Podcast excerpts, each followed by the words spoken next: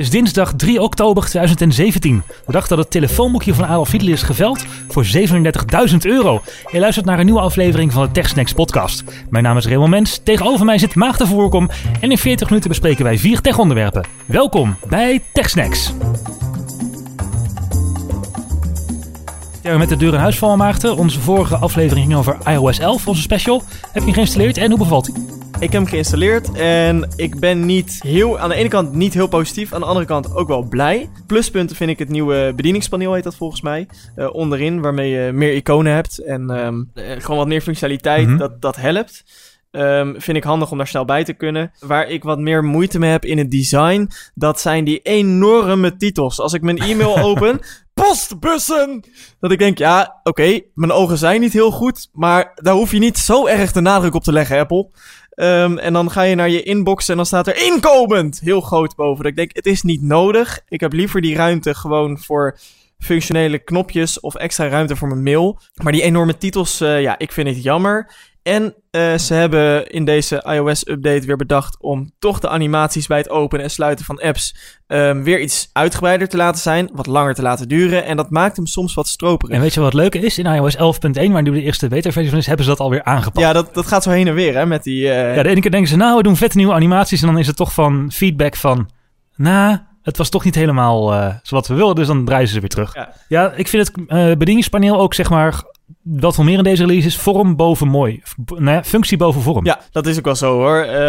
En ik moest even wennen aan de icoontjes. Ja, de icoontjes in het bedieningspaneel bedoel je dan? Ja, die ik eerder had gezien. Want er zijn ook dingen bij die ik eerder niet zoveel gebruikte, die ik er nu wel in heb gezet. Wat ik wel handig vind. Wat ik heel handig vind, bijvoorbeeld, is dat je er energiebesparingsmodus aan kan zetten. Om je batterij te sparen. En ik ben een beetje aan het spelen met die automodus. Ja, dat is wel een dingetje. Hij doet het ook in de trein en in de metro, zegt hij ook, je ontvangt nu geen notificaties, want je bent aan het rijden. Ja, dat is een beetje jammer. Maar ik moet zeggen dat, want ik heb hem zo ingesteld dat als mijn auto koppelt met Bluetooth, met mijn iPhone, dat hij dan standaard die modus aanzet. Dat gaat dus niet altijd goed. Oké. Dat koppelt hij niet al. Terwijl ik heb een nieuwe auto. Dat is volgens mij zelfs een 2018 model. Er staat nu echt 2000 kilometer op de teller, dus die is echt nieuw. Maar zelfs daar lijkt dit nog niet helemaal goed te werken. Ja, ik zit vooral in treinen en metro's en bussen. En daar viel het me inderdaad soms op dat mijn iPhone gewoon stilweg. Dat ik dacht van, gesprek is stilgevallen, iemand antwoordt niet meer. Maar dan was het inderdaad die auto. Dus ik heb hem nu op handmatig gezet, zo vaak zit hij niet in de auto. Maar hij kijkt bijvoorbeeld ook niet naar of je AirPods verbonden zijn. Als je AirPods verbonden zijn, dan schakelt hij nog steeds in. Dus dat heeft nog wat tweakie nodig. Maar natuurlijk wel pluspunten voor Apple dat ze zo'n modus in hebben gebouwd, dat je dan ook automatisch antwoorden op tekstberichten kunt sturen. Van, ik zit in de auto, ook stuur je later wat terug. Wat ik trouwens heel storend vind in de auto is, want ik kan via mijn radio gewoon, er zit een CarKit ingebouwd, dus je kan het gewoon aanzetten. En dan, mijn navigatie gaat via Google Maps, dus ik heb zo'n houder. En dan ben ik aan het navigeren en dan denk ik, onderweg even mijn moeder bellen. En dan bel ik die en dan, komt dat telefoonscherm voor op mijn iPhone te staan. Ja. En dan vallen dus mijn kaarten weg. Dus dan moet ik alsnog aan mijn telefoon gaan zitten om weer terug naar mijn navigatie te gaan, zodat ik ook nog goed rijd terwijl ik aan het telefoneren. Dat is wel essentieel, ja. Ja, dus dat is onhandig. Maar goed, dus dat over iOS 11. Geen accuproblemen gemerkt? Nee, eigenlijk niet. Er zijn veel klachten over. Nu is het wel zo dat als je nu bij iOS ligt, moeten al je dingen geïndexeerd worden, je apps, je foto's opnieuw getagd worden. Dus de eerste week is dat te verwachten dat je accu wat minder is, dat hij door je foto's gaat. Maar na een paar weken zou het al weg moeten zijn. Maar er zijn toch nog steeds wel wat dingen waarvan ik hoor mensen die denken, ik ervaar een forse achteruitgang. Oh nee, niet qua accu. Ik heb wel wat dingen die wat buggy zijn. Ik had het eerst met dat als ik mijn mail-app opende, dat die standaard in landscape-modus stond. Terwijl ik mijn iPhone in portrait-modus had. Ja, dat is wel bij meer apps. En wat me ook opvalt is dat de animatie, als je bijvoorbeeld een wekker verwijdert, dus naar links swiped, dat die ook heel buggy is. Want die hoort gewoon netjes terug te bouncen. Maar dat gebeurt niet. Dat gaat haperen en doen. En dan verwijder je uiteindelijk wel die alarm. Maar ja, er zitten nog wel wat bugs in. Ook in iOS 11.0.1, waar we nu in zitten dus. Ja, want de eerste bugfix-update is al geweest, maar dat was eigenlijk alleen om Outlook en Hotmail weer werkend te maken. En Exchange, want daar zit ook een bug in. Nou, dat werkt nu weer. Oké, dus over het algemeen iOS 11 positief. Functie boven vorm, niet heel slecht. En we zullen de gebruikelijke bugfixes wel weer krijgen. Ja. Er was deze week nog wat ophef van Nederlandse bodem. Want het eerste TechSnacks-onderwerp van vandaag gaat over ons eigen DigiD. Fijn systeem. Ja, een mooi systeem. Als we het hebben over de digitale overheid, dan zitten we er vaak op te vloeken. Maar hier hebben ze echt iets goed gedaan. DigiD, het inlogsysteem waarbij je bij overheid en semi-overheid instellingen kunt inloggen. Op een veilige wijze hebben onlangs een mooie app uitgebracht met QR-codes. Nou, daar hebben we het over gehad. Dat werkt gewoon erg goed. Maar er is ophef over. Pensioenfondsen die hebben de noodklok geluid. Want, hou je vast, vanaf volgend jaar hebben DigiD aangekondigd, of het bedrijf wat achter DigiD zit, wat weer een overheidsinstelling is, ja? Heeft aangekondigd dat ze geld gaan vragen voor DigiD. Elke succesvolle inlog met DigiD gaat €0,14 kosten. Dus 14 eurocenten. Maar dat gaat het bedrijf wat het aanbiedt betalen. Jij als burger niet, neem ik aan. Ja, nou, ik zal even uitleggen hoe dat zit bij DigiD. Ja. Want DigiD en daarbij ook de berichtenbox en de digitale postbus voor de burger van de overheid, dat wordt geregeld door Logius. Logius is de dienst digitale overheid van het ministerie van Binnenlandse Zaken en Koninkrijksrelaties. Of Koninkrijksrelaties is het volgens mij. Dat bedrijf, dat Logius, dat exporteert die digitale infrastructuur van onze Nederlandse maatschappij. Dat zeg ik bewust zo, omdat het boeiend is dat deze infrastructuur nu gewoon door de overheid wordt gefinancierd. Net als onze wegen en onze stoepjes. Dat wordt gewoon vanuit overheidswegen wordt het onderhouden. Maar, heeft Logius gezegd dus, met die 14 cent volgend jaar, beste gebruikers, beste bedrijven, semi-overheidsinstellingen of private bedrijven die DigiD gebruiken, ga maar betalen voor deze infrastructuur. Dus voor de fysieke infrastructuur wil onze overheid wel gewoon de kosten dragen. Maar ja, dus de wegen en de spoorwegen? Ja, maar de digitale infrastructuur gaat nu dus geld kosten. En de pensioenfondsen waren daar boos over. Hè? Dat is dus zo'n eindgebruiker, of eigenlijk een gebruiker van het DigiD-service. En die zeggen die kosten, die inlogkosten, dat gaat ons al 6 ton kosten volgend jaar. €600.000. Maar, dat is nog niet het ergste. Wij versturen onze berichten namelijk naar de berichtenbox. Hè? Dat is ook het doel van de overheid. En daar is ook een contract voor met Logius. Die berichtenbox, die digitale postbus waar mensen hun belangrijke post in kunnen ontvangen op een veilige wijze gecentraliseerd. Als je daar een bericht naartoe wil sturen, gaat dat €0,57 per bericht kosten. Jeetje, 57 cent voor een berichtje in je Mijn Overheid-box. Ja. €1,5 miljoen voor de pensioenfondsen. Samen gaan zij dus meer dan 2 miljoen betalen voor DigiD en de berichtenbox. En ze zeggen, ja, we worden voor het blok gezet, want wij hebben een contract met Logius en die hebben gezegd, wij gaan dit eenzijdig opzeggen. Dus het is of tekenen bij het kruisje voor een nieuw contract, of het is zelf iets gaan bedenken. En daar schuilt wel gevaar in. Want gaan we even kijken wie er nou eigenlijk meedoet met die DigiD. Van de berichtenbox is het lastig te vinden, maar DigiD staat een hele lijst online. En dan moet je dus denken aan nationale organisaties als het Centraal Justitieel Incassobureau, de Nederlandse Banken, Donorregister, DUO, Kamer van Koophandel, Politie, ROC's, het UWV, heel veel gemeenten, een berg aan pensioenfondsen, maar ook ziekenhuizen, apotheken en GGD's. In het ziekenhuis waar ik werk, in het UMC Utrecht, kun je met je DigiD inloggen op ons patiëntenportaal. En daar vind je al jouw informatie van jouw patiëntendossier. En natuurlijk de zorgverzekeraars. En de zorgverzekeraars, ja. Als jij wat over je polis wil weten, een declaratie wil indienen, kun je bij Achmea, CZ, Univé en nog heel veel meer inloggen met je DigiD. Dus al deze instanties, die gaan betalen. En zo ook de gemeente. De vereniging van gemeenten die denkt dat haar leden €20 miljoen op jaarbasis kwijt gaan zijn aan DigiD-kosten en berichtenboxkosten. Die pleiten dan ook voor een pas op de plaats. Die zeggen, ja overheid, ga maar compenseren. En gemeente, doe maar even een pas op de plaats met het gebruiken van die berichtenbox en DigiD, totdat we hier meer duidelijkheid over hebben, want dit gaat de pan uitreizen natuurlijk. Ja, ik kan me ook wel indenken dat dit als zeer onaangename verrassing kwam voor die instantie, want eigenlijk is DigiD, ja, inderdaad een soort van infrastructuur van de overheid die altijd veilig is en altijd beschikbaar is ook. En dat werkt best wel goed. Er zijn ook heel veel systemen omheen gebouwd. En nu dus, als je niet wil betalen, moet je dus je eigen systeem gaan ontwikkelen. Ja, en kijk, daar zit natuurlijk wel een gevaar in. Er is één sector die dat in Nederland heeft gedaan, hè? De bankensector. Ja. Die heeft zijn eigen inlogsystemen. Maar ja, we hebben een goed werkend veilig systeem, hè, DigiD. Ja, hoe meer mensen zelf gaan ontwikkelen en nu ook binnen korte tijd moeten gaan ontwikkelen voor zulke belangrijke en vaak privacygevoelige informatie, ja, dat brengt wel een risico met zich mee dat daar onveilige situaties gaan ontstaan. Ja, dat doet mij denken aan, was afgelopen maand volop in het nieuws, de Equifax hack in de Verenigde Staten. Het was een credit rating agency, dat verzamelt informatie over je kredietwaardigheid. En dat is dus in de VS hebben ze geen DigiD-systeem en ook geen centraal overheidslogin. Dus Equifax had zelf een loginsysteem ontdekt. En het is nu gehackt. En er is data van meer dan 143 miljoen Amerikanen buitengemaakt. Niet alleen de namen, maar ook social security numbers, geboortedata, adressen en soms zelfs rijbewijs. Dus alles wat nodig is om een creditcard op iemands naam aan te vragen, is gewoon buitengemaakt. Ik zie dit inderdaad wel als instanties niet willen betalen en zeggen van oh, zet al even 3 IT'ers erop die een eigen systeempje in elkaar moeten sleppen. Dat we dat in Nederland ook gaan krijgen. Dus dit, maar ook als je aanhaalde van het punt van dit is fysieke infrastructuur. Digitale infrastructuur.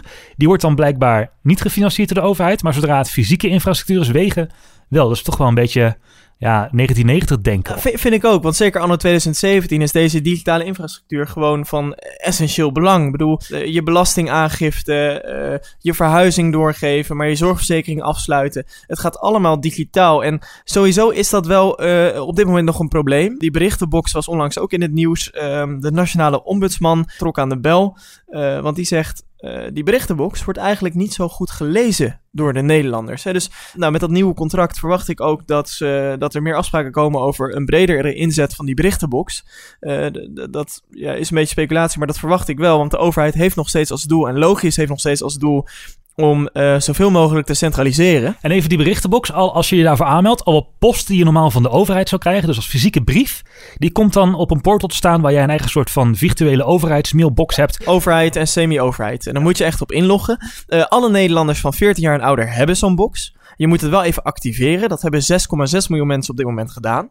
Maar begin september meldde dus de Nationale Ombudsman dat meer dan 2 miljoen mensen die box niet tot nauwelijks checken. Bijna 1 op de 3 berichten blijft ongelezen voor een periode van 1 jaar. En dat betreft dus ook berichten als een herbeschikking van toeslagen. Dus je moet gaan terugbetalen. Of, en dat is echt wel link. Nou, bijvoorbeeld een duidelijke oorzaak hiervoor, mijn inziens, is dat er geen automatische koppeling is aan de e-mail. Dus als jij niet instelt dat jij e-mailnotificaties krijgt bij een nieuw bericht, hoor je dus helemaal niks. Dus dan moet je eigenlijk maandelijks gaan inloggen. Of wekelijks gaan inloggen op die berichtenbox om je digitale postbus te gaan checken. Van de overheid. Ja, dus van de overheid. Doet bijna niemand, denk ik. Nee. En je moet, het is niet het allergebruiksvriendelijkste systeem. En je moet naar die website, dan moet je inloggen en dan moet je even goed zoeken welke berichten waar staan. Als je niet heel handig bent met de computer of als je er wat moeite mee hebt, dan is dat echt wel lastig. Nou, de ombudsman heeft ook dat aangekaart bij de minister en die belooft verbetering. Dus hij zegt als tegenargument, maar er zijn al cursussen in de bibliotheken. Cursussen voor ouden. Ja, ik vind dat toch een beetje... treurig eigenlijk. Kijk, mensen raken echt in de schulden hierdoor. Dat is ook wat de Nationale Ombudsman zegt. Dit is echt een serieus probleem. En als we dit verder gaan uitbreiden en het wordt ook nog een kostenpost voor bedrijven, dan weet ik niet of we daarin helemaal de goede kant op gaan. Ik ben ook zo benieuwd of onze luisteraars daar een mening over hebben. Dus laat dat even weten via techsnacks.nl en dan kun je rechtsbovenin een reactie op de uitzending achterlaten. Ja, wat ik dan weer grappig vind, ik was de afgelopen week in België, in Antwerpen. En daar lopen ze op fysieke of op digitale infrastructuur best wel achter. Maar soms hebben ze daar projecten van de overheid. Dan denk ik, verdorie, dat is handig. In je Belgische ID-kaart zit een chip. En daarop staan je naam, je adres, je geboortedatum en je e-mailadres. En op het moment dat jij bij een fysieke winkel in België iets koopt, kunnen ze die chip van jouw ID scannen en dan wordt daar de garantie op gezet. Dus je hebt geen bonnetjes nodig, geen e-mails, geen facturen. Het wordt gewoon op die chip in je ID-kaart gezet. Oh, dat is wel vet. Ja, dus dat vond ik dan wel grappig dat in België heel veel nog met papieren infrastructuur gaat, zal ik maar zeggen. Ja. Maar dat de garantie bij winkels ineens is geregeld via je identiteitskaart. Dacht ik, wow, cool. Dat kunnen ze weer wel in België. Ja. Maar inderdaad, heb jij ooit die berichtenbox wel eens geopend? Ben jij zo iemand die je maandelijks opent? Ik weet niet eens of ik me ervoor aan heb gemeld. Ja, dat weet ik ook niet. Misschien wel. Ik ontvang nog brieven van de Belastingdienst, dus volgens mij... ik heb me wel aangemeld, maar ik ontvang nog wel... wat papieren, maar veel niet. Veel gaat via de berichtenbox. Ja. DigiD dus, een verhaal wat ongetwijfeld vervolgd gaat worden. Een verhaal wat niet vervolgd gaat worden, maar waar we wel even aandacht moeten besteden, zijn de nieuwe Apple gadgets. Want het is nu bijna een maand geleden de iPhone 8, de Apple TV 4K en de Apple Watch Series 3 aangekondigd. Nou, het belangrijkste is de nieuwe iPhone. Laten we de iPhone 10 niet vergeten, maar die hebben we nog niet. Dus we focussen nu even op de iPhone 8. Ik heb hem hier in mijn handen. En ik heb er nu een aantal dagen als reviewmodel. En van de voorkant denk je echt, dat zou ook zo een iPhone 7 kunnen zijn. Ja, dat was ook het eerste wat ik dacht. Ja, alleen toen ik hem vast had, dacht ik van, hij ligt wel beter in de hand. Ja, de achterkant is compleet vernieuwd. Het is nu van Gorilla Glass. Volgens Apple heel sterk. Nou, ik heb er nog geen deukje of krasje in na een aantal dagen. Dus klopt wel. En dat zorgt er eigenlijk voor dat die iPhone heel veel fijner in de hand ligt. Hij valt niet meer uit je hand. En ook, hij is niet zo koud meer. Dus het glas past zich beter aan de temperatuur van je hand. En ik vind het wel, je hebt het net ook even vastgehad. Ik vind het wel een vooruitgang in ieder geval aan de achterkant. En er was natuurlijk weer een klein beetje ophef over de iPhone 8. Want er waren niet zoveel mensen die in de rij stonden voor de Apple stores. Oeh. Nee, maar dat is toch ook een beetje geweest inmiddels? Ja, je ordert natuurlijk heel veel online bij Apple. En meestal wordt het ook naar bezorgen. Als je een iPhone bestelt, is de eerste optie ook: oh, wil je hem bezorgen? En dan moet je daarna heel veel verder klikken om hem af te halen. En natuurlijk de echte mensen die diehard zijn en die in de rij gaan staan voor een iPhone, die wachten op de 10. En die komt in november. Ja. Even verder, er is ook een nieuw kleurtje. Roségoud is uit de mode, heeft Apple besloten. Is er niet meer. Gewoon goud is er ook niet meer. We hebben nu 1 kleur goud. Dus je kunt kiezen uit zilver, spacegrijs en goud. En het goud is een soort, bijna vleeskleurig, maar niet helemaal neutraal goud. Ik zou het een beetje genderneutraal goud willen maken. Het heeft een beetje een beige-achtige gloed. Ja, het is een beetje een apart kleurtje inderdaad. Ik ben er niet heel enthousiast over.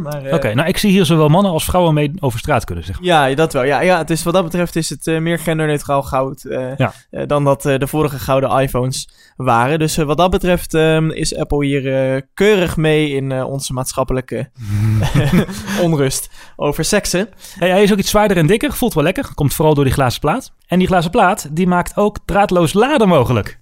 Oké. Apple is gezwicht. Ja, maar hoe bevalt dat dan? Is dat echt een meerwaarde of? Ik ben er niet heel erg van overtuigd. Ik laat mijn telefoon vaak na een dag werken in de avond op de bank op, als ik tv zit te kijken of iets anders aan het doen ben. En dan wil ik misschien nog wel even een keertje twitteren over een programma wat op tv is, of even een berichtje lezen. En het draadloos laden is natuurlijk niet echt draadloos. Je moet hem op zo'n pad leggen. Apple heeft de Qi standaard omarmd. Ja, als Qi schrijf je dat. Die pads waar je je telefoon op moet leggen zitten ook. IKEA verkoopt ze ook bijvoorbeeld.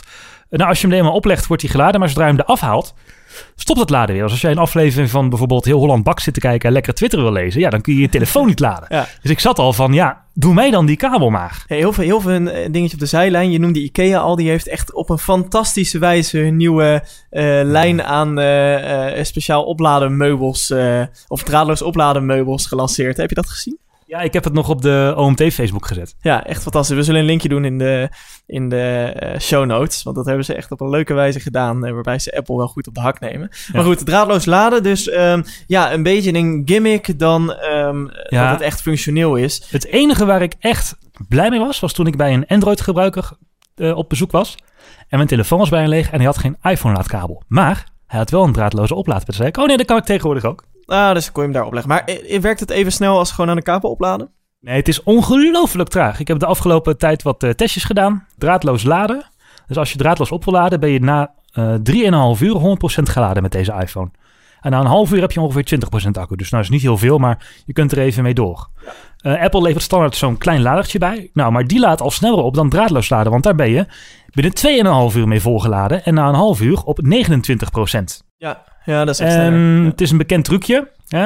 Apple levert bij de iPad een sterkere lader van 12 watt. En als je daar je iPhone aan hangt, is die binnen 2 uur vol en binnen een half uur op 51%. Dus dat begint echt te schelen. Ja. En die nieuwe iPhone 8 heeft ook USB-C power delivery. Wat dus inhoudt dat je hem via een Lightning kabel aan een USB-C lader kunt hangen. Ja. Ingewikkelder kunnen we het niet maken. En dan laat hij helemaal snel. Dan is hij binnen 1,5 uur vol. En na een half uur maar liefst 60%. Ja.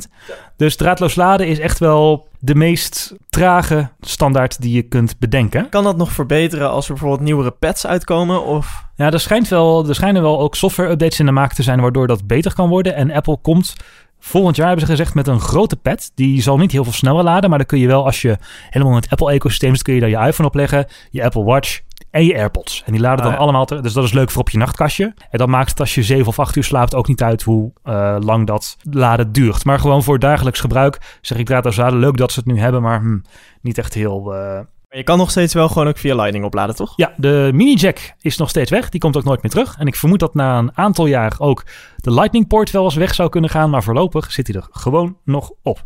Nou, nog even wat kleine puntjes. Het ding is ongelooflijk snel, maar dat merk je niet. Want zelfs op een iPhone 6s of een iPhone 7 draait iOS eigenlijk best wel snel.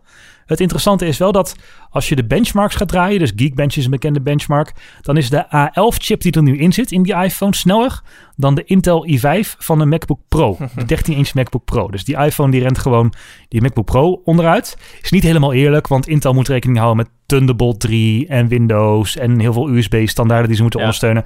Maar goed, de ruwe kracht, zeg maar, die is wel beter dan die van een dual-core.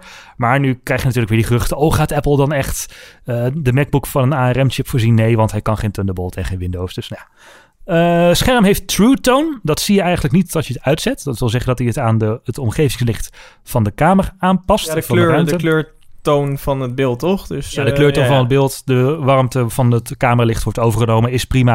Als je het niet hebt, mis je het niet. En als je het wel hebt, dan weet je niet dat je het hebt. Is wel lekker voor je ogen. Wat heel veel beter is, is de camera. Die kan nu 4K filmen met 60 frames per seconde. Dat kan de duurste GoPro nog niet. Okay. Dus dat is wel nice. Als je een iPhone 7 hebt, dan zijn de foto's in het donker iets beter. Minder ruis. Maar vooral met de 6 en de 6 is het enorm verschil. En wat ik ook nog moet zeggen, tot nu toe deed ik altijd de flits maar uitschakelen bij foto's. Omdat als je een mens fotografeert, wordt hij een soort van grijzige zombie. Ja. In een net niet goed uitgelichte achtergrond. Nou, dat heeft deze iPhone ook heel goed aangepast. Dat heet namelijk de Slow Sync Flash. En daardoor wordt de sluitingstijd van de camera's, je moet er wel stabiel houden, wordt groter gemaakt. En de flits gaat net af voordat de camera open gaat. Dus de voorgrond en de achtergrond worden gelijkmatig uitgelicht. En dat klinkt een beetje als marketing speak, maar dat is echt een ongelooflijk verschil. Okay. Dat moet je echt zien. Gaan we in de show notes zetten wat vergelijkingen die ik heb gemaakt. Dat is echt een ongelooflijk verschil. Huidtinten zijn beter, de achtergrond beter uitgericht. Heel dat zombie gebeuren is eigenlijk gewoon weg. Ja. Nou, boeiend. Hey, maar wat ik me afvraag, voor wie is dit toestel eigenlijk? Want die iPhone 10, die is krankzinnig duur, maar komt uit en er zullen vast enthousiastelingen voor zijn. Maar ik vind dat ook nog wel een beetje futuristisch toestel waarvan ik denk, moet je hier nou meteen op instappen? Met dat edge-to-edge scherm en die gezichtsherkenning die bij zelfs presentatie niet werkt. Nu moet ik als residential fanboy van deze podcast toch even ingrijpen, want hij werkte niet, maar dat kwam omdat Face ID het gezicht van de mensen die die iPhone hadden opgepoetst en neergezet had proberen te herkennen. En net als bij Touch ID, na 5 keer je gezicht niet herkend te worden, vraagt hij om het codeslot. Nou, en dat gebeurde. Maar goed, dat zijn details die ik dan weer weet. Waar hadden we het ook alweer over? Oh ja. De doelgroep. Voor wie is dan die iPhone 8? Is dat gewoon voor mensen die nu bijvoorbeeld een iPhone 6 hebben of een 6S en die willen gaan overstappen? Of is het dan de moeite waard om vanaf je 7 over te gaan stappen? Nou, vanaf de 7 zou ik het niet doen. Behalve als je doorlopend foto's met een flits maakt en in het donker, dan zou het eventueel de moeite kunnen zijn, maar dan kun je beter naar een 8 Plus kijken. Ja. Maar gewoon de iPhone 8 of de 8 Plus wordt gewoon de abonnementverlengtopper, denk ik. Gewoon precies. Degelijk geprijsd, goed toestel, echt helemaal niks aan. High-end toestel. Gewoon, er is echt niks spaan te merken op het toestel, maar heel vernieuwend is niet. Dus gewoon mensen die om de 2 jaar een nieuwe iPhone kopen of die een abonnement mogen verlengen naar 2 jaar, daar wordt het echt een enorme stap vooruitwaarts. En de mensen die echt de features van morgen voor de prijs van overmorgen willen hebben, die kunnen de iPhone 10 aanschaffen. Ja. En natuurlijk die iPhone 10 op het edge-to-edge scherm en de camera en dat Face ID na, heeft hij gewoon dezelfde chip als de iPhone 8. Dus ja, snel is hij. Hij is even snel, die iPhone 8. Dus ja, je mist er niet zo heel veel aan, zou ik zeggen. Nee, nou, over die iPhone 10 gaan we het vast nog een keer hebben. Ja, op 27 oktober is het te bestellen en 3 november in Nederland. Dus tegen die tijd komen wij erop terug. En heb jij dan een reviewmodel ook, of weet je dat nog? Ja. Oh, oké. Nou, dan zullen we ook de ervaringen met je delen. Hey, we gaan het over Twitter hebben. Want er was nieuws over Twitter. Twitter gaat zijn aloude concept, zijn geprezen concept, hun bestaansrecht gaan ze loslaten. Twitter gaat naar 280 tekens per tweet. Tenminste, dat zijn ze nu aan het experimenteren met een kleine groep gebruikers. Maar omdat ze wel transparant willen blijven, hebben ze in een blogpost verteld hoe dat nou eigenlijk zit, wat ze nu aan het experimenteren zijn en waarom. Ja, want we konden altijd 140 en dat was eigenlijk wel een beetje de ziel van Twitter. Het sociaal netwerk met 140 tekens. Ja. En, why? Waarom? Nou ja, laat ik eerst dan inzoomen op waarom ze voor die meer tekens kiezen. En dat heeft eigenlijk te maken met een vergelijking tussen Engels en het Japans. Daar begon dat mee. Okay. Als je tweets, Japans, dat wordt geschreven in van die karakters. En die karakters die omvatten een bepaald woord of een deel van een woord. En dat betekent dat je met minder karakters in het Japans hetzelfde bericht kan schrijven als in het Engels, waar je meer karakters voor nodig hebt. Dus ze hebben een vergelijking gemaakt. tweets in het Japans bevatten gemiddeld 15 karakters en 0,4% van de tweets zitten op 140 tekens. Dus die vullen de gehele tweet. Een twoosh.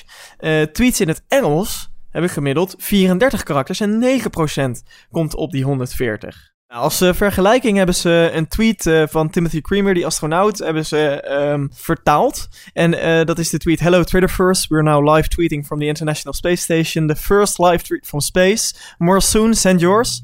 Is in het Engels 140 tekens. In het Spaans zijn dat echter 154 tekens. Oh, dat past toch niet meer. En in het Japans 67. Ah. Dus, zegt Twitter, ja, dit is eigenlijk oneerlijk. Dus voor die Aziatische talen, Spaans, Koreaans, wordt het dus ook niet geactiveerd. Oh, dus die moeten gewoon binnen 140 tekens blijven? Die moeten binnen 140 tekens blijven, maar in het Engels en nou ja, eigenlijk alles behalve die Aziatische talen, komen er dan 280 tekens of iets minder, zijn er nu mee aan het experimenteren. Dan is natuurlijk de vraag, komt er dan ook echt betere inhoud of kunnen we gewoon 2 keer zoveel modder gooien? Is er meer onzin op Twitter? Want, meer ophef. Ja, ik heb daarom even na zitten denken over wat betekent Twitter anno 2017 nou eigenlijk. En ik denk dat je op Twitter 2 soorten gebruikers hebt. Passieve gebruikers en actieve gebruikers. Actieve gebruikers, mensen die veel twitteren. Passieve gebruikers die veel mensen volgen. En ik denk dat de afgelopen jaren... Het is echt begonnen als deel wat je doet met je leven. Ik zit nu op de wc, ik zit op Twitter. Haha, ja, wat leuk. Ja, precies. Ja. Naar een wat serieuzere... als we even het modder gooien en zo links laten liggen. Want ja, dat is bekend, maar daar... kun je niet zoveel mee. Maar naar een wat serieuzer platform... waar inhoudelijk gediscussieerd kan worden... over bijvoorbeeld vakgerelateerde zaken. Ik volg veel mensen in de medische wereld... waar je dus interessante discussies kan volgen... en aan kan deelnemen. Je hebt zelfs tweetchats... waar een hele groep mensen zich verzamelt... en waar stellingen ingebracht wordt... en ja, kenniskunde gedeeld wordt... en ideeën en meningen gedeeld worden via Twitter. Er zijn allemaal van die... vakcirkels ontstaan. Hè? Ja, de technerds volgen de technerds... en de zorgmedewerkers tweeten over zorgzaken... en proberen elkaar daar een beetje mee te inspireren en op te leiden. Ja, dus ik denk dat wat dat betreft een belangrijk platform... en laten we natuurlijk Donald Trump niet vergeten... die praktisch regeert via Twitter. De reden dat Twitter bestaat volgens mij nog... en dat niet meer aan het bestaan van Twitter wordt getwijfeld... is ik denk Donald Trump. Ja, zeker. Hè. Het interessante zelfs is, nou, hoe ver je het wil trekken, denk aan de COVFEFE verhaal. Dat Twitter dat woord, dat had hij in een tweet gebruikt. En er is toen veel ophef over ontstaan, want wat betekent COVFEFE nou ook in hemelsnaam? En toen heeft een politicus in Amerika gezegd, nou, dan wil ik ook de COVFEFE Act in het leven roepen. Waar eigenlijk in... uitgewerkt wordt dat de tweets van Trump als daadwerkelijk statement van de president van Amerika worden beschouwd en daardoor ook moeten worden opgeslagen. En dat de COVFEFE Act is dat dan genoemd The Communications over Various Feeds Electronically for Engagement Act. Damn.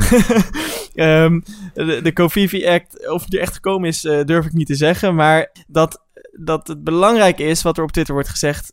Dat is wel interessant en dat is ook echt zo. Kijk, vorige week was er ook een grote blog van Twitter over de rol van Twitter tijdens de presidentsverkiezingen in 2016 en Rusland. Daar is nogal veel om te doen, hè? Ja, dat Rusland die campagne zou hebben beïnvloed. Twitter die heeft 200 accounts gevonden met associaties... en die geassocieerd worden met Russische beïnvloedingscampagne. En daarbij hebben ze gesponsorde tweets van het nieuwsmedium Russia Today... dat door het Kremlin wordt gefinancierd, hebben ze overhandigd... ten behoeve van het onderzoek wat daarnaar loopt. Want die hebben tijdens dat Russia Today heeft tijdens die campagne... ruim $274.000 aan... ads op Twitter gekocht. Twitter wordt dan ook net als Google en Facebook gehoord binnenkort in een openbare zitting in zaken deze Russische invloed op de presidentsverkiezingen. Dus het is wel degelijk een middel om de publieke opinie te sturen, denk ik inderdaad. Ja. En ook wat je vaak ziet is dat iets wat op Twitter gezet wordt, is volgens journalisten ook al snel de mening van het volk. Journalisten houden er heel erg van om meningen van Twitter te halen en die dan te presenteren als dit vinden de mensen ervan. Ja, nou ja, en dat precies. NOS heeft bijvoorbeeld zelfs een account, NOS Ooggetuigen. En de nieuwsvergadering gaat ook veel sneller op deze wijze. Nog even een leuk feitje over Trump, wat natuurlijk weer... was het op 1 oktober kwam dat naar buiten, dus dat is eergisteren was dat. Toen heeft hij via Twitter gewoon zijn eigen minister van Buitenlandse Zaken, Rex Tillerson, opgeroepen om geen moeite te steken in de onderhandelingen met Noord-Korea. Dus dit is gewoon... tegenwoordig zo'n ontzettend belangrijk medium. Zowel voor het nieuws delen, nieuwsvergaring, journalistiek, als professionele uitwisseling van kennis over tech, over zorg. Nou, ieder zijn cirkels. En nou ja, voor Trump om te regeren. Dus... Ja, bij al die voorbeelden die je noemt, kunnen 280 tekens wel goed van pas komen. Als je ooggetuige bent en je wil snel nieuws posten met een foto van een brand of weet ik wat. Je moet allerlei afkortingen gaan gebruiken en tekens weghalen. Kan ik me inderdaad indenken dat dit beter is. Maar de vraag is dan, lopen mensen dan niet tegen de limiet van 280 aan? En what's next? Blijven we zo niet bezig? Ja, dat is natuurlijk iets wat we... Ik denk dat Twitter gaat wel over een snelle informatieuitwisseling. Dus hele grote opiniestukken schrijven, dat zal niet gebeuren. Hè? Wat je op Facebook wel kan doen, halve artikelen schrijven, dat zal denk ik op Twitter niet gebeuren. Ik denk dat het meer ruimte om je verhaal te doen wel handig is met het gebruik waar we het net over hebben gehad. Maar ja, hoe dat precies gaat uitpakken, dat moeten we gaan ervaren. Ja, en of we het überhaupt krijgen, want het is nog een test, hè? Ja, het zit nog in de testfase. En als ik heel eerlijk ben, dan denk ik dat ze bij Twitter hebben gedacht... Dit is even conspiracy to the max, hoor. Dat ze hebben gedacht, we hebben al een tijdje geen nieuwe functie gelanceerd. We hebben polls, video's, gifjes. Wat kunnen we nu eens doen? Ah, misschien willen we wel meer tekens. Dan moeten we even een excuus verzinnen om die meer tekens te kunnen activeren. En om dat te verantwoorden, zou ik maar zeggen. Nou, en dat ze daar dan de karakterschriften bij hebben gehaald. Ja, ik moet ook zeggen dat het een beetje zo voelt. Om het te kunnen verantwoorden. Maar het geeft wel reden tot nadenken over deze functionaliteit binnen Twitter. En ik denk dat er potentie in zit. Dus ik ben benieuwd wat er gaat gebeuren als het voor iedereen geactiveerd gaat worden. Ja, en ze hebben natuurlijk de afgelopen tijd sowieso al heel veel zaken niet meer mee laten tellen voor de 140 tekens. Dus de mentions telt al niet meer mee, linkjes telt al niet meer mee, afbeeldingen telt al niet meer mee. Dus je kunt nu ook 30 mensen mentionen en gewoon een verhaal houden en een groepsdiscussie houden, zonder dat het van je 140 tekens afgaat. Want dan was je al aan het mentionen al je tekens kwijt. Zeker voor die tweetchats is dat erg handig en leuk. Ja, zeker. Nou ja, dus het heeft wel potentie, maar we moeten nog zien of het door gaat vinden. En nu weet ik dat we luisteraars hebben die helemaal niets met Twitter hebben, maar echt in bepaalde kringen is het nog heel groot. Niet alleen de politiek en de journalisten, maar ook in technologie bijvoorbeeld. Toch de wereld waar deze podcast zich ook in afspeelt. En ook de wereld waar mijn dagelijks werk zich in afspeelt. De website waar ik voor schrijf, onemorething.nl... die krijgt nou altijd meer traffic via Twitter. We plaatsen alle artikelen op Twitter en Facebook. En Twitter zorgt altijd voor meer traffic dan via Facebook. Maar dat hangt natuurlijk ook wel af van de doelgroep die je bedient. Want bijvoorbeeld sites over culinaire onderwerpen of lifestyle... die krijgen weer meer traffic via Facebook. Maar ook zeker voor tech, zoals we al zeiden, zorgtech... is het nog best wel huge. Twitter, it's the best, zou Trump zeggen. Goed, op naar het vierde onderwerp van vandaag. Je weet, TechSnacks is 4 technologieonderwerpen in 40 minuten. En het vierde onderwerp van vandaag is de deelfiets met app die ik heb geprobeerd. Deelfiets met app. Dus je bent naast dingen op Twitter aan het delen ook fysiek fietsen aan het delen? Zoiets. Je kent de OV-fiets natuurlijk. Die moet je bij een loket gaan huren. Ja. En dan krijg je een fiets mee voor een aantal dagen. Maar in Nederland heb je nu ook de oBike en de Flickbike. Dat is een fiets. Dat zijn fietsen die staan eigenlijk door Rotterdam en Amsterdam verspreid. Oh, dat zijn die gele fietsen hier in Rotterdam. Ja, en in Amsterdam zijn ze rood. De O-bike is geel en de Flickbike is rood. En die kun je met een app ontgrendelen. Dus op die fiets zit een QR-code. Die scan je met die app en je rekent... Is er weer de QR-codes. Ja. Niet meer weg te denken uit het moderne leven. Ooit hebben wij ze voor gek verklaard, de QR-codes, maar nu niet dus. Nee, op het stuur zit de QR-code, die scan je. Nou, dan ontgrendelt het slot. En dan kun je gaan fietsen voor een bedragje per... uur.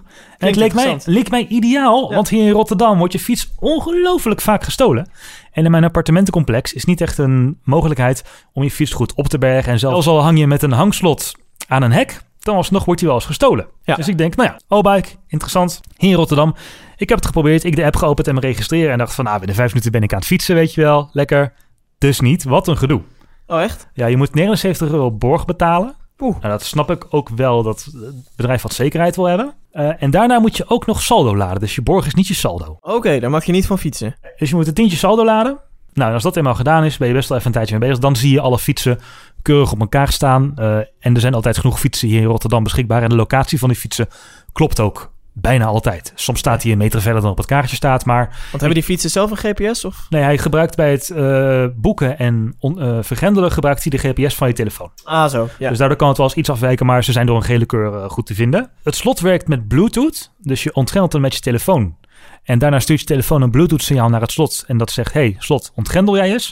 Werkt goed, makkelijk te vinden.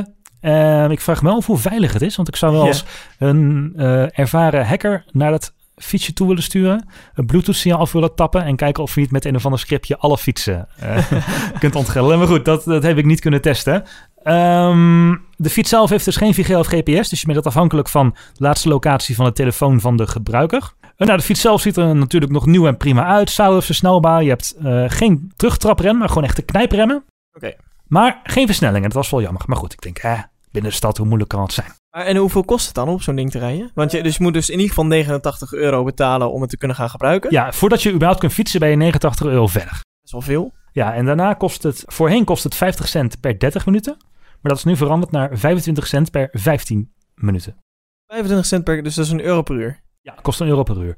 Maar dat wordt wel altijd naar boven afgerond. Dus als jij 5 minuten naar een supermarkt fietst, ben je alsnog 25 cent kwijt. En als je dan terugfietst, ook weer 3 minuten bijvoorbeeld, ben je ook weer 25 cent kwijt. Dus het wordt altijd veel. Ja, dus het wordt stiekem wel een dure aangelegenheid. Je beter een OV-fiets huren, want een OV-fiets kost volgens mij, dat moet je activeren op je OV-chipkaart. Ja, dan betaal je tegenwoordig niks meer voor. Voorheen was dat €15, maar tegenwoordig is dat gratis. En dan betaal je volgens mij €3,65 of €3,50 voor 24 uur.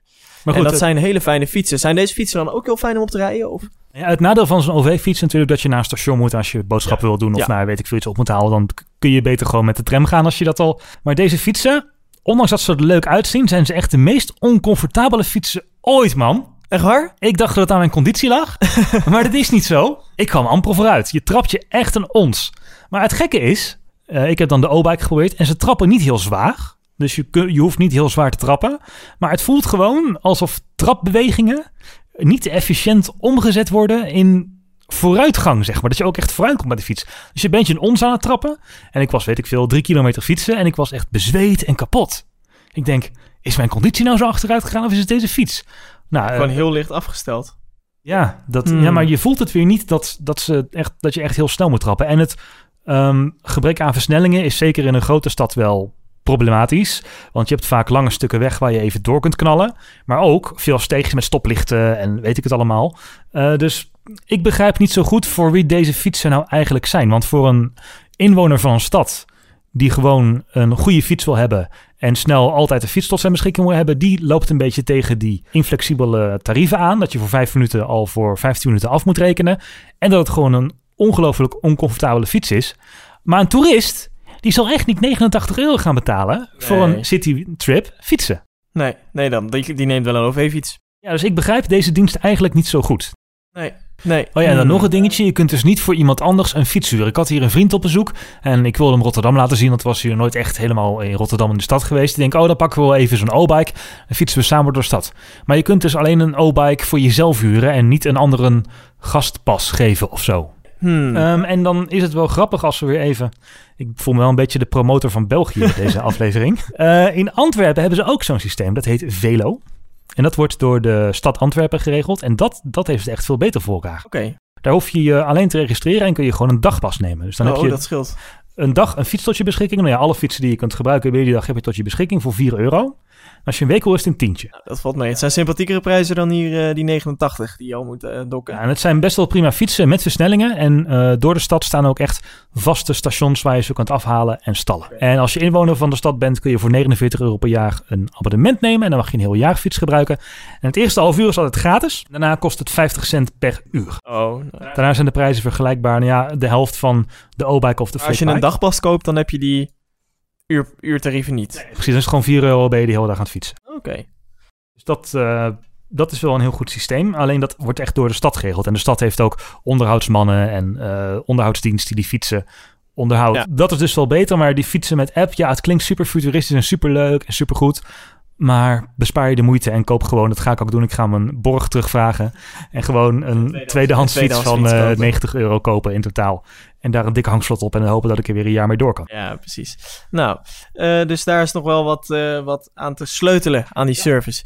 Hey, Raymond, dit brengt ons aan het einde van volgens mij deze aflevering van de TechSnacks podcast. Ja, 4 onderwerpen gehad, 40 minuten, het zit er weer op. Ja. Je kunt TechSnacks volgen op @TechSnacksNL, Twitter en Facebook kun je ons liken, TechSnacks podcast. Moet je even intikken. En wij willen natuurlijk even enorme dank uitspreken naar NoDots. Dat is onze trouwe sponsor. Zij doen gave dingen met weboptimalisatie, webdesign, webhosting. Zitten in Eindhoven, maar werken door het hele land. Bel die mensen, mail die mensen. Check de website www.nodots.nl. Zijn echt vakbekwame lui. Doen goede diensten. Het leuke is, als je een webshop hebt, dan kunnen ze helemaal doorlichten hoe je nou kunt optimaliseren en welke stappen een klant moet doorlopen en of dat niet te veel is. Dat is echt kick inderdaad. Als je dus je knop om te bestellen 3 pixels naar links zet, dan kun je vaak meer conversie halen uit je website. Nou, en dat weten zij dus gewoon. Hè? En dat weten zij. En we gaan Marijn nog maar eens een keer vragen, de eindbaas daar, nog maar eens vragen om daar eens wat over te vertellen. Want dat zijn zeer boeiende dingen. www.nodots.nl. Check die website. Ja, misschien moeten we dat maar gewoon aan het eind van het jaar doen, tijdens onze jaarafsluiting die we ongetwijfeld weer gaan doen, dat we gewoon Marijn even in de studio halen en zeggen van, joh, wat waren nou de webdesign trends van 2017? Ik denk dat wel een interessant onderwerp wordt om aan het eind van het jaar te bespreken en ook even vooruitblikken op wat zijn nou de nieuwste ontwikkelingen. Wil je nog een reactie achterlaten op deze podcast? Dan kan dat www.techsnacks.nl en dan rechtsbovenin vind je de knop reageer op de uitzending. Bedankt voor het luisteren en tot de volgende keer.